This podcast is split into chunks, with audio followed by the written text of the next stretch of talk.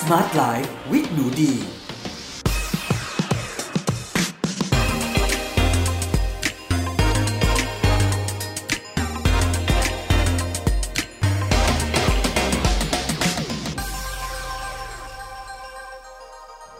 สวัสดีค่ะ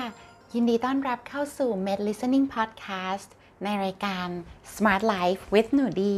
กับดิฉัน หนูดี วนิษาเรซ และสำหรับวันนี้นะคะ เรามาพบกันใน episode ที่ 87 กับหัวข้อที่ชื่อว่า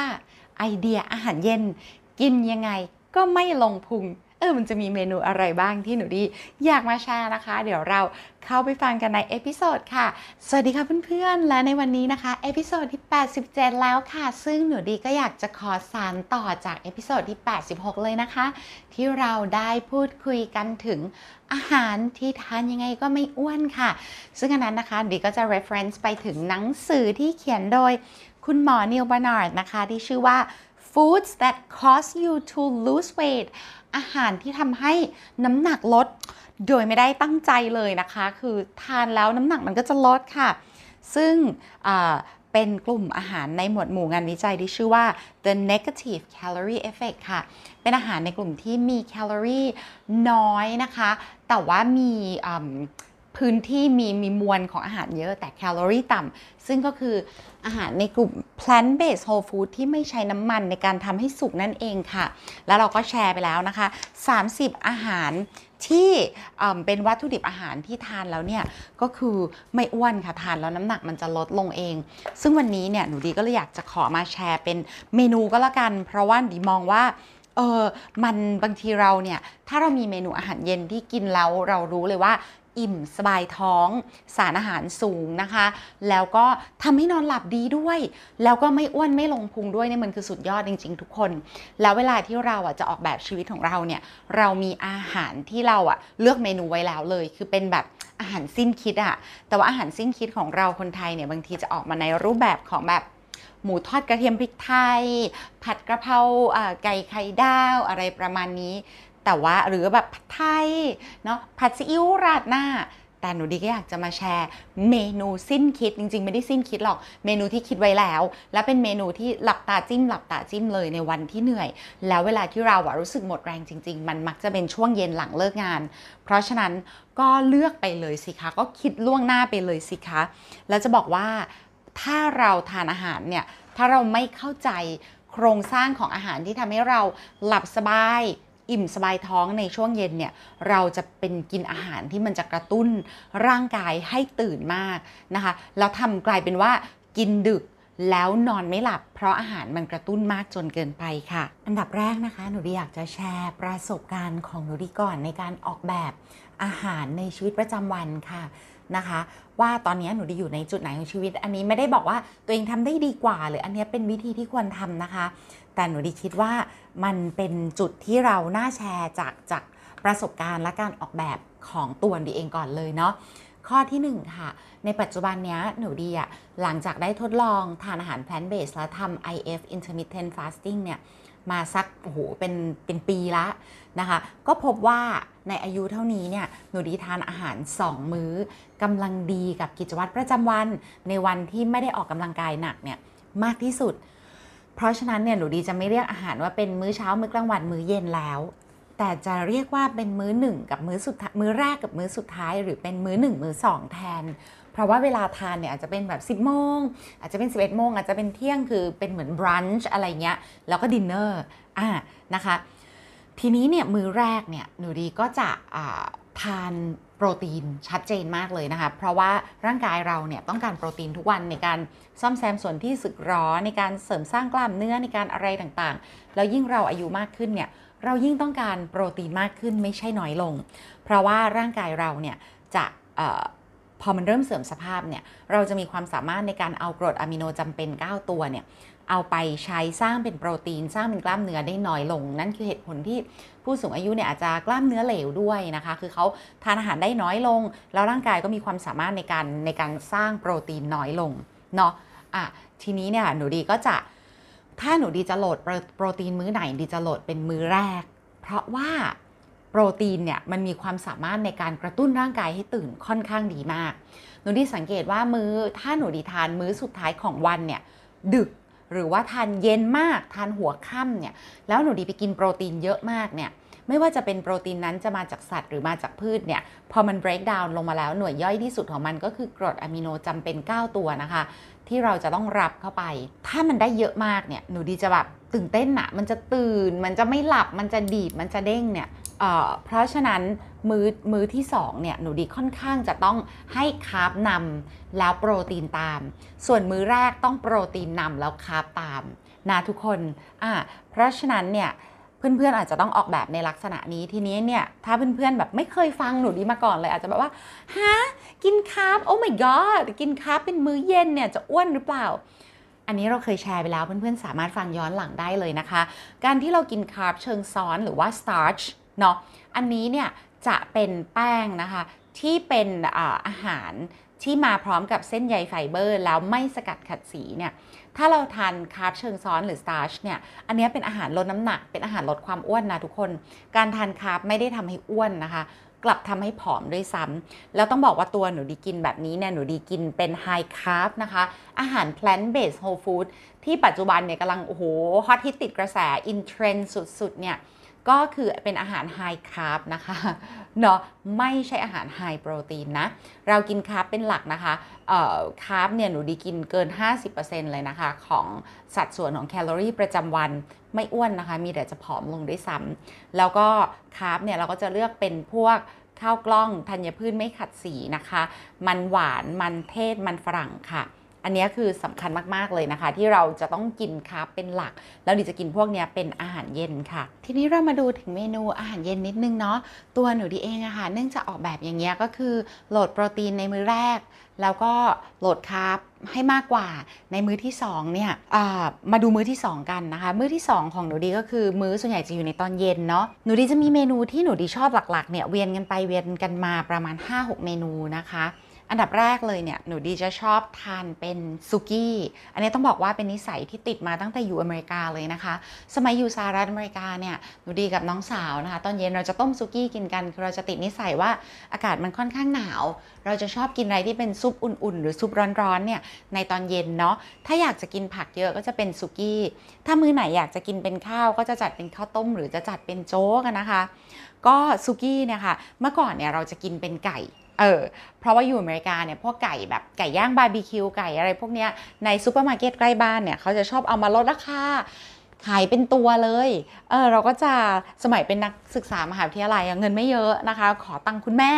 เราก็จะแบบชอบซื้อไก่บาร์บีคิวเนี่ยมาเป็นตัว แล้วก็ต้มใส่หม้อเลย แล้วก็ใส่ผักใส่แครอทใส่ฟักทองนะคะ อาจจะใส่วุ้นเส้นด้วย แล้วก็ใส่น้ำซุกี้แบบไทยๆ อาจจะตอกไข่บ้างนะคะ ก็จบไปหนึ่งมื้อสำหรับเด็กมหาวิทยาลัย 2 คนเนาะ ถือว่าสบายๆ ทีนี้พอโตขึ้นมาเนี่ยหนูดีเนี่ยค่ะก็หันมากินอาหาร plant based เพราะฉะนั้นเนี่ยเมนูซุกี้ดั้งเดิมของเราจะปรับยังไงให้มันเป็น plant based เพิ่มมากขึ้น ง่ายนิดเดียวเลยค่ะ หนูดีก็จะใช้เป็นเต้าหู้นะคะ หรือว่าเราจะใส่เป็นถั่ว ถั่วที่เหมาะกับซุกี้หนูดีพบว่าจะเป็นพวก ถั่วลูกไก่กระป๋องนะคะ ถั่วขาวกระป๋อง ถั่วแดงถั่วดำก็ได้เช่นกันเนาะเราก็จะต้มแบบนี้เลยค่ะวัตถุดิบก็เป็นผักปกติของเราเลยนะคะ ผักใบเขียวตามชอบ ยังคงใส่วุ้นเส้นอยู่เนาะก็บางวันจะมีวุ้นเส้น บางวันไม่มีวุ้นเส้นแล้ว แต่ว่าช่วงนั้นมีวุ้นเส้นติดบ้านหรือเปล่าบางทีมันหมดอะนะคะ ก็กินแบบนี้ค่ะง่ายมากใส่น้ำซุกี้ทุกอย่างก็อร่อย ปัจจุบันมีน้ำซุกี้วีแกนขายทั่วไปนะคะ ก็หาซื้อได้เลย หรือถ้าใครไม่ถือก็น้ำซุกี้ยี่ห้อที่ขายนะคะไม่ต้องเป็นวีแกนก็ได้นะคะ มีขายตามห้างทั่วไปเลยใครแบบเก๋หน่อยก็ทำเองเลยค่ะนะคะนี่จะเป็นซุปร้อนๆ อีกอันที่หนูดีชอบคือข้าวโอ๊ตค่ะ ข้าวโอ๊ตทำง่ายนะคะดีก็ทำกินจะเป็นมื้อเช้ามื้อกลางวันมื้อเย็นมื้อไหนก็ได้เลยค่ะ เพราะว่า ข้าวโอ๊ตเนี่ยจะไม่อ้วน แล้วก็ถ้าอยากให้โปรตีนสูง ก็เรียกว่าหนูดีจะเรียกว่าเป็น protein meal นะคะ ก็คือโปรตีนบวก oatmeal ค่ะก็จะใช้นมพืช แล้วก็ถ้าใครไม่กังวลเรื่องออการลดน้ำหนักนะคะ สามารถใส่พวกเนย nut ก็ได้อาจจะเป็น peanut butter นะคะ หรือว่าอาจจะเป็น almond butterแต่ถ้าใครลดน้ำหนักไม่ได้นะ เพราะว่าพวกเนยจากพืชเนี่ยนะคะ เนยจากเมล็ด ถั่วเปลือกแข็งเนี่ยมันเพิ่มน้ำหนักนะทุกคน แต่ว่าใครอยากเพิ่มน้ำหนัก หรือใครแค่ควบดูแลน้ำหนักไม่ให้ลดลงให้อยู่ที่น้ำหนักเท่าเดิมอยู่นะคะ ไม่ได้อยู่ในช่วงกระชากน้ำหนักลง ทานได้ค่ะ หนูดีก็จะทานข้าวโอ๊ตเป็นอาหารเย็นนะคะใส่กล้วยเออชอบมากใส่กล้วยแบบว่า กล้วยน้ำว้าสุกกล้วยไข่สุกกล้วยหอมสุกที่มันขึ้นจุดดำๆจะหวานมาก ก็จะต้มเข้าไปเลยนะคะ อยู่ในเนื้อของ oatmeal นั้นๆเลยอุ้ยกินตอนเย็นคือแบบสบายท้องมาก แล้วก็โปะผลไม้เข้าไปคือดีงามมากๆเลยค่ะ อันนี้สามารถใส่เมล็ดเจียได้ด้วยเนาะก็จะได้ทั้งเส้นใยไฟเบอร์ แล้วก็โปรตีนเสริมค่ะ อีก 2 เมนูที่มาคู่กันก็คือโจ๊กหรือข้าวต้ม อันนี้เนี่ยหลังจากหันมากิน plant based ง่ายอีกค่ะ ก็ใส่ถั่วเข้าไปนะคะ ต้มเสร็จใส่ถั่วเข้าไปใส่เต้าหู้ บางคนอาจจะใส่เป็นเทมเป้ ใส่ผักเข้าไปโอ้แบบคือชอบอะสุดเลย แล้วก็ต้องบอกว่าข้าวต้มกับโจ๊กเนี่ยดีเป็นคนกินเผ็ดหนูดีจะมีน้ำพริกเผ็ดๆคือติดบ้านไว้ค่ะ แล้วก็อ่าก็โรยเลยค่ะว่ามันแซ่บมากพูดแล้วแบบสะใจมากๆเลยนะคะ อีกเมนูหนึ่งค่ะ อันนี้เป็นของฝรั่งนิดนึง ชื่อว่าบูดาโบเออแต่จริงๆเขาก็ได้แรงบันดาลใจมาจาก ชาวพุทธเนี่ยแหละค่ะ Buddha bowl ก็คืออาหารเหมือนในบาตรพระค่ะ ก็จะตั้งต้นด้วยข้าวตามชอบหรือทำเป็นข้าวซ้อมมือข้าวกล้อง แล้วก็อาจจะมีโปะผักต้มฝั่งหนึ่งหรือว่าผักสดนะคะอาจจะมีอะโวคาโดอาจจะมีแครอตต้ม มีฟักทอง มีถั่ว มีเต้าหู้นะคะ มีแล้วแต่เลยอันเนี้ยก็ต้องบอกว่าถ้าใครไป search คำว่า Buddha bowl นะคะ หรือว่าอาหารแบบจากเหมือนบาตรพระ ถ้าเป็นสไตล์ฝรั่งเนี่ยมันก็คือจะ ทุกอย่างโปะกันรวมกันไปเลย หรือบางคนอาจจะเรียกว่า poke bowl ก็ได้เช่นกันนะคะ P O K E เนาะถ้า poke bowl เนี่ยมันก็จะอาจจะมีถ้าไม่ใช่ plant based เขาอาจจะใส่เป็น ปลาแซลมอนนะคะ แต่หนูดีไม่กินไงหนูดีก็จะใส่เป็น plant based ร้อยเปอร์เซ็นต์แล้วก็โรยซอสที่ชอบ ซอสนี่ก็แล้วแต่เลยค่ะ บางคนก็อาจจะทำเป็นอซอสอาจจะใช้เป็นน้ำสลัดที่ชอบนะคะอาจจะเป็นมายองเนส plant based นะคะ เดี๋ยวนี้มี vegan mayo อาจจะใช้เป็นซอสศรีราชา หรืออาจจะเป็นซอสสเต๊ะอันนี้ก็คือแล้วแต่เลยค่ะ ถ้าเป็นฝรั่งเนี่ยเขาจะทำสูตรซอสเขาเองแล้วโรย แต่ส่วนหนูดีคนไทยง่ายมากน้ำพริกที่ชอบ คือเราคนไทยอะข้าวผักลวกสมัยก่อนก่อนกิน plant based เนี่ยก็จะเป็นพวกน้ำพริกผักจิ้มใช่ไหมคะอาจจะมีปลาทอด มีปลานึ่ง มีไข่มีอะไร พอเปลี่ยนมากิน plant-based ก็ง่ายอีก ใช้น้ำพริกโซนเดิมๆน้ำพริกข่าน้ำพริกอะไรเงี้ยค่ะ แล้วเราก็ ปรับสูตรอาหารของเราไป ตอนเย็นหนูดีชอบกินเป็นโปรตีนจากพืชมากๆ เพราะว่ามันย่อยง่ายสบายท้อง แล้วมันมีเส้นใยไฟเบอร์ ช่วยให้เราขับถ่ายได้ดีด้วย อีกเมนูหนึ่งที่หนูดีชอบก็คือจะเป็นพวกเส้นก๋วยเตี๋ยวต่างๆ เดี๋ยวนี้มันจะมีเส้นบะหมี่โมโรเฮยะนะคะ เส้นที่ทำจากผัก เส้นที่ทำจากข้าวกล้องมีให้เลือกเยอะมาก เพื่อนๆก็สามารถเลือกไปได้เลยค่ะ เนี่ยค่ะเมนูที่ดีจะกินตอนเย็นก็ประมาณนี้ ซึ่งถ้าเรามาทบทวนนะคะ กับ episode ที่8เอ่อ86 เนาะที่บอกว่ามารู้จักอาหารที่ทานยังไงก็ไม่อ้วนเนี่ย อาหารพวกนี้นะคะ ที่คุณหมอนีล บาร์นาร์ดแนะนำไว้ในหนังสือก็จะมีเนี่ยทวนอีกรอบเลยoatmeal พาสต้าพาสต้าเนี่ยไม่น่าเชื่อเลยนะว่า ทานแล้วไม่อ้วนนะคะ ลดน้ำหนักด้วยแต่ว่าถ้าเลือกได้ขอเป็นพาสต้าพาสต้าที่ไม่สกัดขัดสีเนาะก็จะเป็นพาสต้าข้าวกล้องนะคะ หรือว่าพาสต้าที่เป็นโฮลวีทค่ะข้าวโพดนะคะ ถั่วชนิดต่างๆ แครอทค่ะนะคะแล้วก็ผักใบเขียวทั้งหลายแหล่เลยค่ะ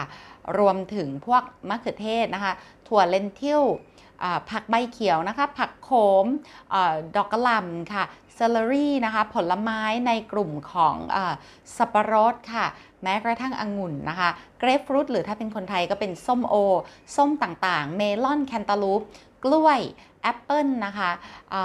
สำหรับหนูดีมองว่าผลไม้ไทยมีมากมายเลยนะคะ เราสามารถเลือกทานผลไม้ในอาหารเย็น แล้วก็ถ้าเราไม่ได้ทานน้ำมัน เราไม่ได้ทานไขมันจากสัตว์ เราไม่ได้ทานเนื้อสัตว์เนี่ยแล้วเรากินโปรตีนจากพืช พวกนี้เป็นอะไรที่ย่อยง่ายสบายท้องนะคะ ไม่อ้วนแล้วก็เหมาะทานเป็นอาหารเย็น แต่อย่างไรก็ตามนะเพื่อนๆ เรื่องของการลงพุงนะคะ ก็อยากให้เพื่อนๆลอง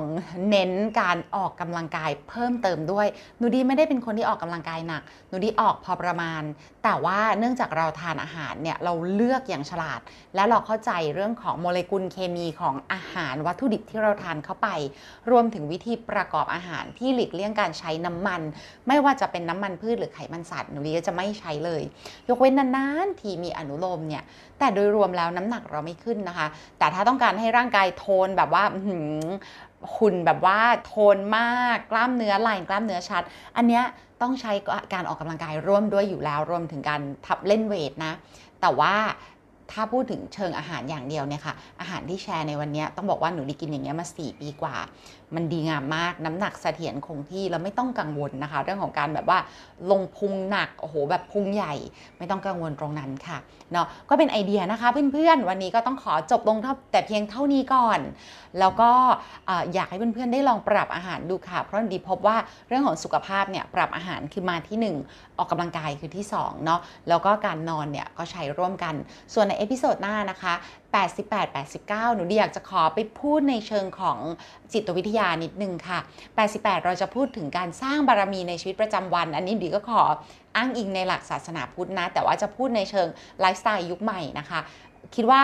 น่าสนใจและน่าสนุกนะ อยากให้เพื่อนๆรอฟังค่ะ ส่วน episode ที่ 89 อยากจะพูดถึงการระงับความโกรธในชีวิตประจำวัน อันนี้เคยเอามาไลฟ์แชร์แล้วเพื่อนๆ คือแบบสนุกสนานพูดคุย sharing กันเยอะมาก ขอเอามาจัดใน episode ของเราด้วยนะคะยังไงก็รอติดตามนะคะ 88 89 เราขอพักเรื่องอาหารและสุขภาพไว้สักนิดนึง แล้วไปพูดในเชิงจิตวิทยากัน 2 episode ค่ะ โอเคเลยค่ะสำหรับวันนี้ลาไปก่อนนะคะ แล้วพบกันใหม่ 88 episode หน้า สวัสดีค่ะ บ๊ายบาย